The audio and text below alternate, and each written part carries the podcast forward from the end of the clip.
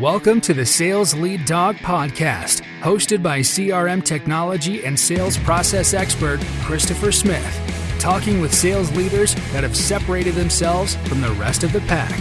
Listen to find out how the best of the best achieve success with their team and CRM technology. And remember, unless you are the lead dog, the view never changes. Welcome to Sales Lead Dog. Today I have joining me Jason Marc Campbell. Jason, welcome to Sales Lead Dog. Christopher, it's a pleasure to be here. Thanks for having me. Awesome. Jason is the author of Selling with Love, Earn with Integrity, and Expand Your Impact. He's also a speaker, and he's on a mission to inspire small business owners um, that may be struggling a little bit with sales and, and embracing their role in sales. Um, Jason, let's just go ahead and jump right in. What drove you into writing the book? What was your the seed of the idea for Selling with Love? Yeah, uh, it's an interesting place to start because most people wouldn't assume that I would have love for sales. Uh, looking at what happened for me in my early 20s, uh, it wasn't the most beautiful of sales experiences, but sometimes it's through a negative experience that you get inspired to do something that uh, maybe changes that for others. Uh, right. Maybe it's part of the healing process, you could say. Um, yep but in my early 20s, you know, just trying to figure out what kind of career I wanted to get into, I found myself going to one of those uh, real estate investment seminars. And, uh, you know, I had starry eyes and promises of being a millionaire. So I got, I got excited. I didn't know any better. And uh, we got into a program where a gentleman walked us through some amazing properties in Florida. Yep. And uh, told us that we could put offers on all these properties, told us that the whole thing was very simple brought this guy along saying he was going to fund everything that we buy and we were going to do some amazing stuff and this was incredible. So we're all excited. All these promises are made. Everything's being laid out as very simple. And then we're put into a room to record a testimonial. And so obviously enthusiastic and excited. We're like this is amazing. They you know they brought us the people with the money. They showed us the deals. They showed us how simple it is. This is amazing. You definitely want to do it. And once that testimonial was recorded you know that cousin became hard to reach and then oh, yeah. we started digging a little more and realized that what we were taught was not the most uh, safe way of doing real estate. And we were told to flip these properties with, you know, a process where the titles would be dirty. Uh, and, and it was just doing cutting of corners to shave a bit of cost. Anyways, by speaking to other professionals in the field that were just like, oh my God, I don't think they're teaching you the right things, we start realizing that the whole foundation of what we were taught wasn't right. Mm-hmm. Um, luckily, you know i was able to surround myself with other individuals that i discovered through the journey. Wasn't a fun time i'll tell you but we wanted to make things right. So we found the right teams. We fixed everything we got started with. My god i went ahead and found buyers and structured deals in ways we could close. We had half a million dollars of real estate under contract with no funding. So we were put in a situation where we had to figure things out. And you know luckily i knew a little bit about selling but at the same time, I was like, nobody needs to go through this kind of pain just to be able to learn something. And I realized that sales is really powerful. You can really move people into action, and it's not always done with integrity. And so, you know, I send my blessings to this person, this team that, you know, sure, maybe they knew we could swim back. You know, maybe they are like, we'll throw them so deep in the ocean, they're going to be able to swim back. And, uh, you know, I don't speak to this person anymore uh, they wrong me did they have good or bad intentions? It doesn't matter but the story i told myself is right. let's see maybe this was what i needed to be able to go out and write the book that i wrote do the fixing of the deals that i did and uh, the rest is history. So from that experience i was kind of on a mission and i, I used a technical term here chris which is uh, a world with douchebag marketers and salespeople doesn't need to happen if I could teach ethical salespeople and ethical businesses the power, the beauty that brings that comes along with sales, yep. um, they can be empowered to really get attention, earn trust. So the world doesn't need to be manipulated into these shady practices. The yep. right businesses are going to stand out and shine. Oh yeah, without a doubt. And you know, I think for people that aren't in sales, uh, especially when you're younger or whatever and working, there is that notion that of negativity, I think, uh, around sales. And uh, I, I recently have several nephews that have graduated college recently, and then they they went into sales, and I was so happy for them. And you know, I, to, I told them like, you know, when I found out that they were interviewed, I'm like, I immediately called them like, hey, this you're on a great path. Get excited about this path because you have the opportunity to help people. You know, this isn't about, hey, I'm just out there to make money and sell however the heck I can sell. You've got to be approach that from, you know, some totally aligned with selling with love, you know, that it's like your role in sales is to create a win-win, you know, and help people. And uh, so that that's awesome. So was it hard to write the book? I mean, I love the process of writing the book for its difficulty, but also it's just it forces you to think a lot. So um, I think it was about a year and a half that it took me to put this book together.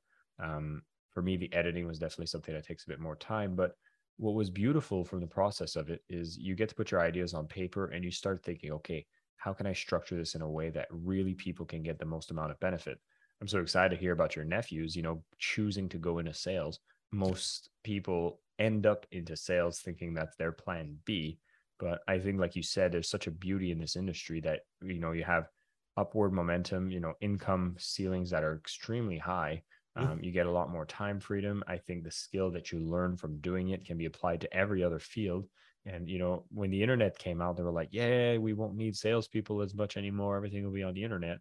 But now we're finding that the internet is overwhelming with information. So yeah. salespeople's main job description and activities has evolved to being educators, guides, coaches. Like all these terms are actually things that a, a salesperson needs to be good at doing. So in the book, I really get people to fall in love with doing sales because when you do so, you realize it opens doors in career as a sales individual. It opens doors in personal life. I mean, pretty much everything that you want in your life is at the other end of a sales exchange.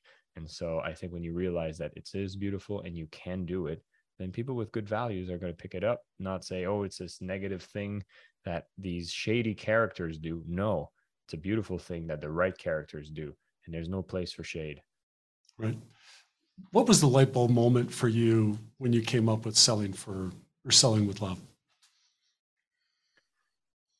It was interesting. I, I was invited for a public speaking session. Um, this was back in my career. I was working for a company called Mindvalley, and uh, we did personal growth education. And I realized that as this company was promoting the the field of personal growth, so they were taking authors with incredible messages, which is you know whether in the space of mindfulness, uh, spirituality, health, and fitness. And there was still a, a lot of young people in this organization, and what they were effectively doing is uh, selling these products and making people buy them but there was such a negative relationship with sales like people were like oh my god our company has so much emphasis on marketing and sales. You know we're just trying to put these products in the hands of people. Why are we why do we have an entire marketing team? Why are we doing all these events that you know make people go through funnels? And and it feels like we should just be focused on the tech and we should just be focused on the product. And although i don't deny those things are incredibly important but we have to realize that the key is the sales to bring the money in to pay the payroll for everybody that's at this company, you know? That's right. And I, I was I was mind blown. I was like, why do people have so much sales reluctance? And one of the fascinating things from this organization is we were kind of a little United Nations. Like we were based in Kuala Lumpur, Malaysia, and there were peoples from over, I believe it was 42 countries at the time working together in this office. And I've noticed, particularly in Europe, Eastern Europe, even more, there was so much cultural resistance to sales. It was like, what's most important is, you know, get a degree. That's what gets you your legitimacy. And the sales, yeah, that's what the shady people do. And they they really had a dissociation between all the sales activities. And I when I got to that event and I started speaking, and my everybody knew me as the, as the sales guy, and I was like, you know, I love selling, and so, how can you actually sell with love? And the first time I did that talk, I talked about how selling is actually the greatest expression of love you can have. And it was about caring. And then I got on stage and shared this, and everyone came to me. They're like, Well, I've never heard anybody say sales in this lens. And you know, that's why I picked the title Selling with Love. People going like, wait, wait, wait, what does love have to do with sales? Is like when you genuinely care for the person that you're going to be serving and the the impact of what your sales is going to make on the world, like that's an act of love. And, you know, when I added the definition that I speak about in my book, that's kind of where I put everything together, which is selling is just an energy exchange between conscious beings. But when you know what you offer is so much more than what you ask in return, that's the emotion of love that balances the equation. And then you can have enthusiasm. Then you can go out and get those activities done, knowing that it's coming from the heart. Oh, yeah. It's, you know, for me in my world, it's you know, we we do technology, but for us, it's like we're we're out to transform the business of our clients, you know, through what we do. We don't want to just sell them software or services. I want to transform their business because I know through that they're going to be so so much better off than when we started with them. Either employees are going to be better off. They're you know the company's hopefully making a lot more money, having more employees, they're employing more people. You know they're having a very positive impact not only on their world but also on their customers. You know so it's like this ripple effect that we're creating through sales. 100%. That's exactly what I like speaking about. And in the case of software, it's amazing because there's so much leverage that exists. So when you go to an organization and you're like, listen, we put this CRM in place because I believe the majority of what your software company does is CRMs. Yep. And God, I love CRMs. Like I love how amazingly developed this field had become and how much more efficiency has happened. Like I remember the painful days of CRM, which was oh yeah, I lived through those. yeah, you exactly. And it was like, oh, it's now double work. And as someone who hates repetitive, like wasteful work that add no value in the process. Right. Now CRMs allow you to take every step that is a single step. It's organized. It yeah. works with everything else. Now it saves you time and it doesn't waste anything. So you go into a company and you get to do that. You get to transform them. Employees yeah. are happier. Revenue goes up. Everything you said. Why wouldn't you go out and sell? Why wouldn't you go oh, yeah. knocking on doors saying, listen, this is really beautiful. And look at what happened to other companies we've done this for. We could bring this for you too. That's right. That's right. And and that ripple effect, it's all about creating that ripple effect, that impact that uh, you know, if I'm truly aligned with and serving my customers, I know I'm helping their customers. Yeah. Well, that's actually the first love in the selling with love methodology is love the impact. Yeah. And that that was a that was another aha moment because uh, yeah. as I was working with my editing team, I, I, first had a different set of loves and I had to break it down to make impact separate and first because one of the first loves before was actually about loving the actual product you're selling, right? right? Which there's facts to this, but it shouldn't be the first love. As I'm having these conversations, we've often seen maybe founders, CEOs, and product focused CEOs are so in love with the product, but then you completely ignore to understand the client needs, the impact it makes has to come first because the product can change. And whatever the market needs and the change that they're looking to have, does your product deliver on that? So you've seen so many product focused people will build an amazing product. You're excited about the product, and that's all right. But when you realize that its application and difference it makes in people's lives is not the impact that is necessary for it to be sold, then you're going to find there's a bit of a disconnect. So it starts with the impact. It's Simon Sinek says starts with why. Loving the impact of your sale is answering the ultimate question of why you sell. So why do you sell for the client? Why do you sell for the world? And why do you sell for yourself?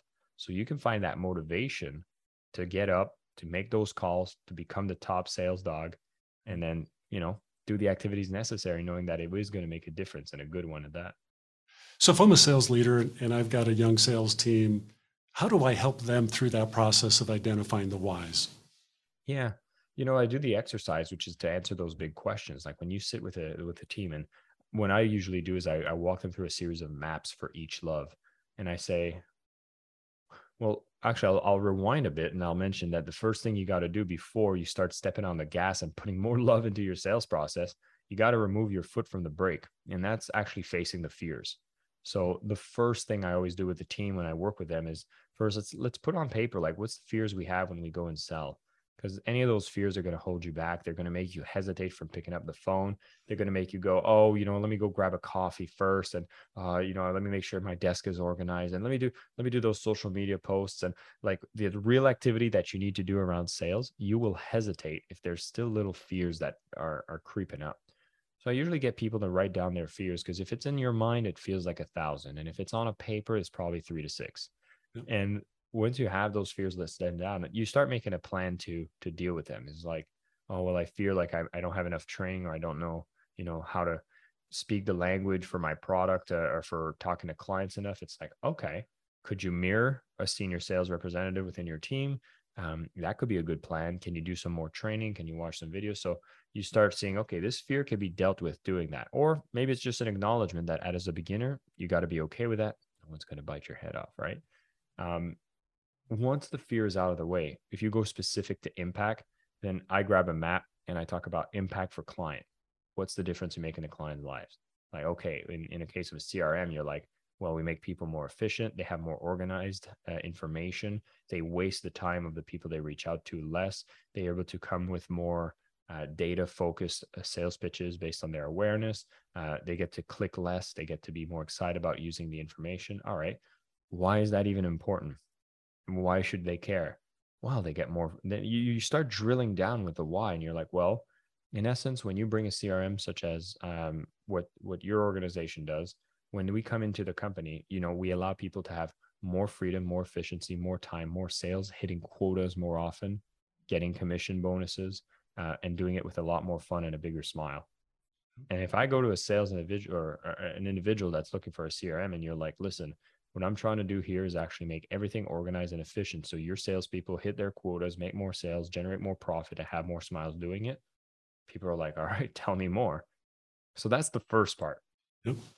If I want to talk about the ripple effect, which I, I see you acknowledge very strongly, which makes me really happy, is thinking about the impact for the world. And I don't want to say world peace like a proper beauty pageant, but what I will say is start thinking of those ripples, start thinking yep. of those derivative impacts that happen. You're like, wow, company hitting more quotas gets to survive, thrive, hire more people, more people with their families with food on the table. And then you have these companies have these CRMs. These are good companies they're selling to. They're being more efficient as well. Well, you start evaluating every difference that happens across every board so that now when people are like, well, why do you even sell this? And you're like, I believe in the leverage that technology provides for people to really make the difference in the way that they sell we have big problems in the world and if we can empower the sales team to focus on the right activities that brings value across the world now you can have more budget and resources towards your product development towards everything else that's actually going to go directly towards making the world a better place. Now you start being more focused. And yep. the last one is just telling people you know be selfish. And that's okay. What are the benefits you want? Do you want to make more money? Do you want to have more freedom more time being able to provide, save some money. Those are all good things. And you can put those on paper and realize, wow, when I know the impact I make for the people that I sell to, for the, the ripple that happens from every one of those sales, and I know why I show up, then you can start the morning, look at that and say, yeah, I'm at the right place. Let's make some calls. Oh yeah. Yeah. Cause it is, it, it, it's funny. I, and it's not just in sales. I see this, you know, a lot of roles when like, as soon as people start getting out of their comfort zone, they start finding things to do to make them feel more comfortable, but they're really not getting anything done, you know. And and uh, so I, I love that you're starting with the fear, like right out of the gate. Like, what are those block? I call them blockers to execution. What are those things that are blocking you from executing against your goals? And you know, you got to know what those are, and you got to face them. Yeah. What tips do you have for people around facing those fears, embracing those fears, and and deriving energy from that? Yeah, yeah. Well, there's an acknowledgement that we all have them, so right. it's not like once you write them down, they disappear. They're gonna still be there, but you can actually make a plan for each of those fears, and, and they usually come down to a few like standard ones that I see coming up, like lack of your own um, confidence in the sales process and lack of awareness of what are the key activities what to say am i doing the right thing? Um, being rejected is going to be one of the biggest fears and that one. It's one that you just need to kind of uh, check. You have to just do it enough sales calls so we need to have a bit of practice but the fear of rejection people won't like me i'll be annoying. There's there's a bit of healing that i speak more about in the book because you know we have a lot of our background whether it's through our first sales experiences and being like, oh my God, if salespeople, I, I perceive them as annoying, I don't want to be one of those people. And if that's the case, that's going to be the fear of rejection. But it can even go into earlier childhood. And as I mentioned, I, I worked in personal growth. So we talk about, okay, what are the early childhood memories we have around sales? Uh, children, right? Children, are they natural salespeople? Uh, and they're actually, no, they're, they're shameless salespeople and very selfish ones too, right? So a child wants something, they think about their needs and they just keep repeating the offer. They're like, "Can I have it? Can I have it? Please, please, please." Yeah. So they're good at asking for the close, but they have no cares or understanding of the client. Right. And you know, as a bless bless a parent that you know at some point you got to say, "Hey, no means no. Stop asking." Right. And, and and that brings an interesting little trauma as a child. And we think about, oh, why is it so that salespeople have so much trouble following up. Right. Well, if, if in your imprint you realize that, hey, when no means no, stop asking, and and that's the memory that you have, then every follow up is like a, a very uh, triggering moment. So people prefer not to do it. We all have those those experiences of going into a store and being pounced on by a salesperson, like, "What can I help you with today?" And and you don't want nobody wants to be that person, right? Yeah. And so we definitely need to find some better role models. And I think having podcasts such as this, you know, people can see, wow, sales is about caring. It's about leading. It's about taking responsibility. It's about loving. And as you start realizing that sales is very different of an energy than what we've been taught, then you can start to overcome some of those fears. You know, there, there's other fears that are quite genuine fears, like, oh, I don't know if the product is really perfect for this person. Then a plan that you need to make is start having conversations with people that have had success with the product ask them why, see how their life changed, get clear on that. And if you're a sales manager, this is something you really want to bring in front of your team so that they can be reminded as to the difference they're going to make every time they sell. And so, all of these fears that usually come up, there's usually an action you can take. Can we improve the product? Can we remind ourselves of how amazing this product is? Do I understand the client enough? Do I need to have more conversations and have a bit more study as to who I'm serving? So when I get in a conversation with somebody and I say, listen, Chris, you know, if you're looking to bring in this CRM, we've noticed the types of people that have success, but we also know the people that usually struggle. So I'd love to ask you a few questions so that by the time I ask those, I'll know if this is something we should move forward or not. Because if not, I'll be very honest with you. Then people are like, oh, guard can go down. And you realize you don't need to be fearful. Mm-hmm. We're human to human here. That's right. And I think we dehumanize ourselves in a sales process. And I think the beauty of what people have been craving the most now with technology being a great thing for accessing information we still have been lacking that human connection. And God, isn't that a beautiful thing to know that there's a salesperson that's going to come over and they're going to listen to you? Like, if they're a great salesperson, you're going to be a great listener. And that's one of the best gifts you can give somebody to light up their day. So I think that should take away some of the fear and make you more excited about making those calls. Yep. Um, what is a mistake I can make when it comes to embracing my or engaging my fears and trying to overcome those? Well, I'll say that one of the things I've noticed is the fear of being perceived as a negative salesperson can actually bring you to a level of emotion I talk about, which is the rational sabotage. And I'll, I'll play a role play that what that would look like saying, you know, if you feel like you don't want to be like one of those pushy salespeople, right? And so I get in a conversation with you, Chris, I'll be like, "Hey, listen, I have this great CRM. I'm going to send you a, uh, I'm going to send you some papers that you're going to be able to read everything about, and there's some comparative charts, and I'll make sure you have a proposal. But take your time, and whenever you're ready, you can definitely let me know, and we'd love to work with you. But um, you know, I don't want to be pushy, but I'll give you a ton of information, and you can come up with a decision. And it's almost like a defense mechanism because we feel I don't want to be like those pushy salespeople. So I'm just going to give them all the data that they need so they can come up with a decision in the right way until you realize that you didn't understand your role as a salesperson. The person's not looking to make that decision. They're looking for guidance and leadership that someone is going to tell them this is the right decision and you should take it. And so the rational sabotage makes you feel like, oh, okay, look, I'm one of the good guys, one of the good girls that actually just did not push them, but rather you were afraid to take the responsibility of the sale.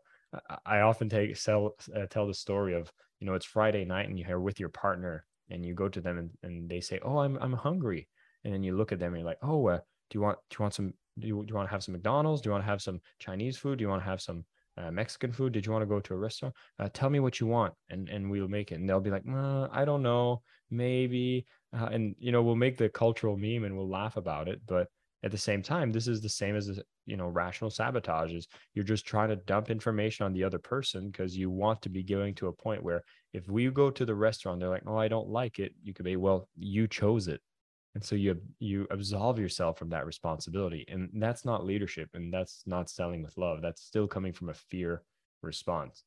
So i suggest a different approach and maybe a different scenario that's more empowering which is you know if you've paid attention to your partner and you've maybe heard them speak about an italian restaurant a couple weeks ago and then friday comes up and you give them a call and you say listen honey 7 p.m. I made a reservation at that Italian restaurant you spoke about a couple weeks ago. And I want you to take time to get ready, put on that fancy dress. I'll be ready and I'll pick you up at 7. We're going to go there. We're going to have a great evening and we're going to call it a date night. How does that sound? They'll be like, exciting, leadership, caring, understands me. this is amazing. A little bit of empathy in there. Exactly. Understanding. Yep. And so in sales, that's the same thing. If you go to a company and you start to say like, "Oh, there's a ton of CRMs," and you know, you we you, no, like you understand the product, you understand the industry, listen to them, understand them, and you should be able to make a powerful recommendation by the end of it and guide them towards a decision that they're going to be excited about moving forward. Yeah, yeah. Nobody wants a brain dump. Like it's like that's not helping me because what you're doing is you're abdicating your role to where now I have to do all the the work, and uh, so that that's you know you, you nailed it. It's like when people it's like our role I think is really is that guide, that, that servant leader, so to speak, in the sales role, and and that we're here to to guide you and help you and eliminate any obstacles that might be in your way to help you to a decision now, that decision may not go in my favor, but I'm still serving you in in in getting you where you need to go. Just going through that, I think eventually that stuff comes back to us in other ways, you know. And and I've talked to many people that were like, "Hey, yeah, I, we did a heck of a job in the sales process. We didn't win the deal, but they came back to me because they had such a great experience with us. They came back to me three months later, six months later, and said, "Hey, you know what? We didn't give you that one. We'd, we'd love to give you this one." I've heard that so many times. Yeah, we sometimes get to be a little impatient because of the quotas, right? Right. So sometimes the culture is something you have to really investigate. And it's not something I talk a lot about in my book, but it's something when I speak with, you know, sales professionals and organization, when you talk about toxic sales, it often stems from a toxic sales culture. Right. So how are the KPIs designed to embrace and reinforce the behaviors of your sales teams that aligns to the goals you have as an organization?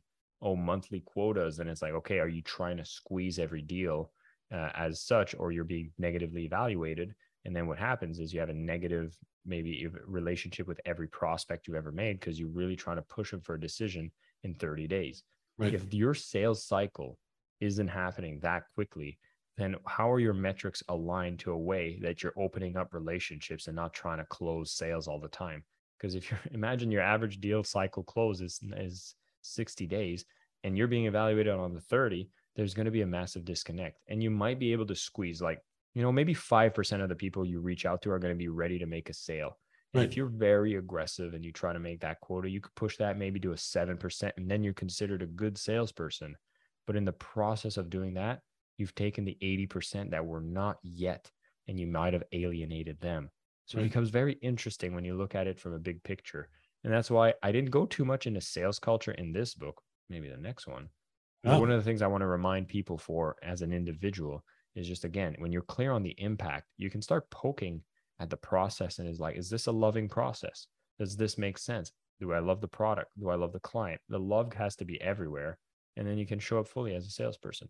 Can we dive a little bit deeper into that? Because I know when I engage with a lot of sales teams and we're talking about CRM, and I'll ask them about their sales process. Nine times out of 10, when they describe it to me, it's their sales process of how they get, you know, how they sell to the customer.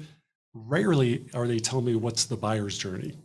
Mm. And looking at their process from the perspective of their customers, can you talk about, you know, how, how they should be maybe uh, looking at their, the process from the perspective of the customer and that impact on selling with love? Yeah. So it's very interesting on the on the second love of sales is actually love the client. And the best way to show love for the client is to actually understand them. And I think we sometimes skim skim that part. And I think more conversations need to happen so you can truly understand what the buyer has to go through, what they're trying to do, and how does that process look like from their side. And it also comes from being more specific on who you serve. And you know, if you're in an organization that sells, you know, software and there are various different types of clients that are being served by that software, it might be very interesting for you to be very specific on what is the type of buyer that you're going to be focused on in building your sales pipeline. Because a CRM, for example, it could be sold to an SME, it could be sold to a multinational corporation, very different sales process. And if you give the same process to every single sales individual, depending on what it was optimized for, you'll see how useful or useless it's going to be for you based on that buyer's journey.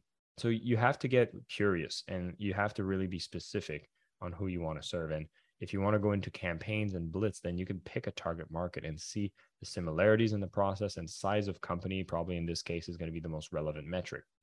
So once you have an understanding of them and what their journey is and who's involved in the process, then you can understand that as you design your sales process and the way that you're going to nurture the prospect into a point where they're ready to buy, you'll be able to make it so that it actually reflects who are the people that are going to be a part of that decision and have the right supporting material to make them make that decision. So, you know, again, if you're dealing, let's say, with SMEs and you realize, well, the sales process is me contacting the CEO or the founder at that point and just getting them to decide and they'll roll it out to their entire team.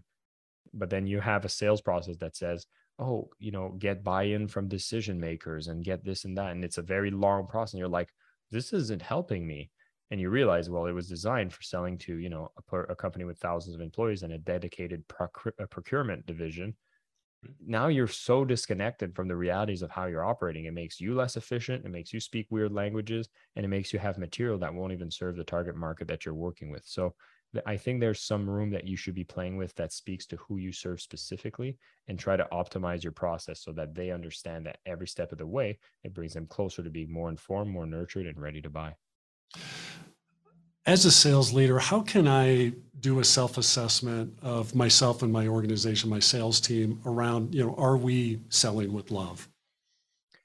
Well, I actually have a survey that I make people complete. Uh, and it's just, uh, you know, this is a resource I give in the book, but for anybody who's here on the podcast, if you actually go to sellingwithlove.com forward slash test, um, there's actually a series of questions you can ask yourself, but it really comes to the place of am I uh, do I believe that salespeople uh, are amazing and do good in the world? Um, am, am I showing up as the best? Are my processes optimized the best they could be? Do I understand the client the best that I could? Do I am I clear on the impact and the difference that I make?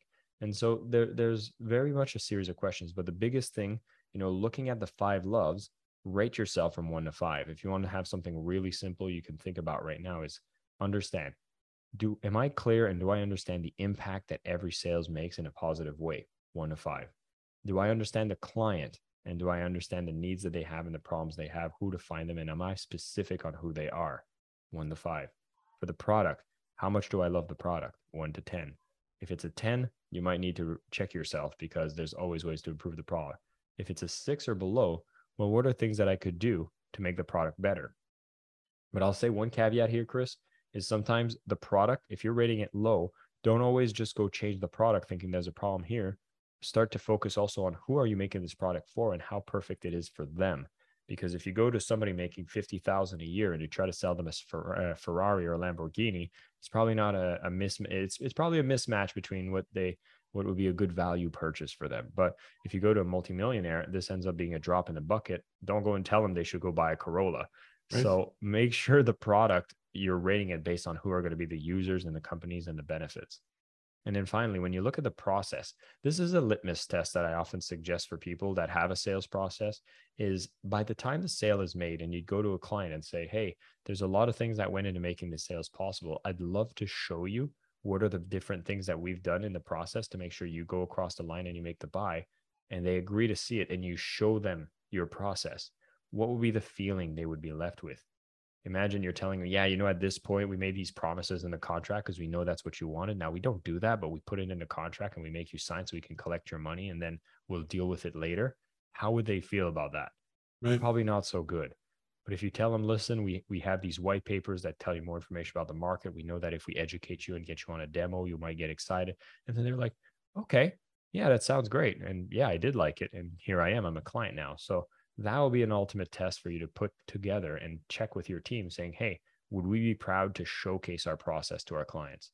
And that'll really put it into tangible and making sure that you're optimizing the right way. Creating trust and rapport and you know, it's like, hey, there's we're totally open here. We're not here to, you know, we truly want to partner with you and help you. Well, Jason, we're at our time here on Sales Lead Dog. This has been a great discussion. I really appreciate you coming on the show people want to reach out and connect with you, uh, they want to get the book, how do they do that? Yeah, I mean, the book is Selling with Love. You can find it on all major uh, online retailers, particularly Amazon. Um, for myself, Jason Marc Campbell, the best place to connect with me, of course, you sales leaders should be on LinkedIn. So hit me up on LinkedIn. Make sure you add the uh, connection note so you can tell me you heard of me on the Sales uh, Lead Dog uh, podcast. And that way, I'll know exactly where you came from, and I'll have some additional resources, including the assessment uh, and some great tools that you can use in your sales process. Yeah, and we'll have that. If you didn't get all that, we'll have that in the show notes. So be sure you can get that on uh, our site, uh, impellercrm.com forward slash sales lead dog. You'll get this episode, get the show notes, as well as all our other episodes. So, Jason, thank you again for coming on Sales Lead Dog and welcome to the pack. I love it. Thank you so much for having me, Chris. It was an absolute pleasure. As we end this discussion on Sales Lead Dog, be sure to subscribe to catch all our episodes. On social media, follow us on LinkedIn, Facebook, and Instagram. Watch the videos on YouTube, and you can also find our episodes on our website at impellercrm.com forward slash sales lead dog. Sales Lead Dog is supported by Impeller CRM, delivering objectively better CRM for business, guaranteed.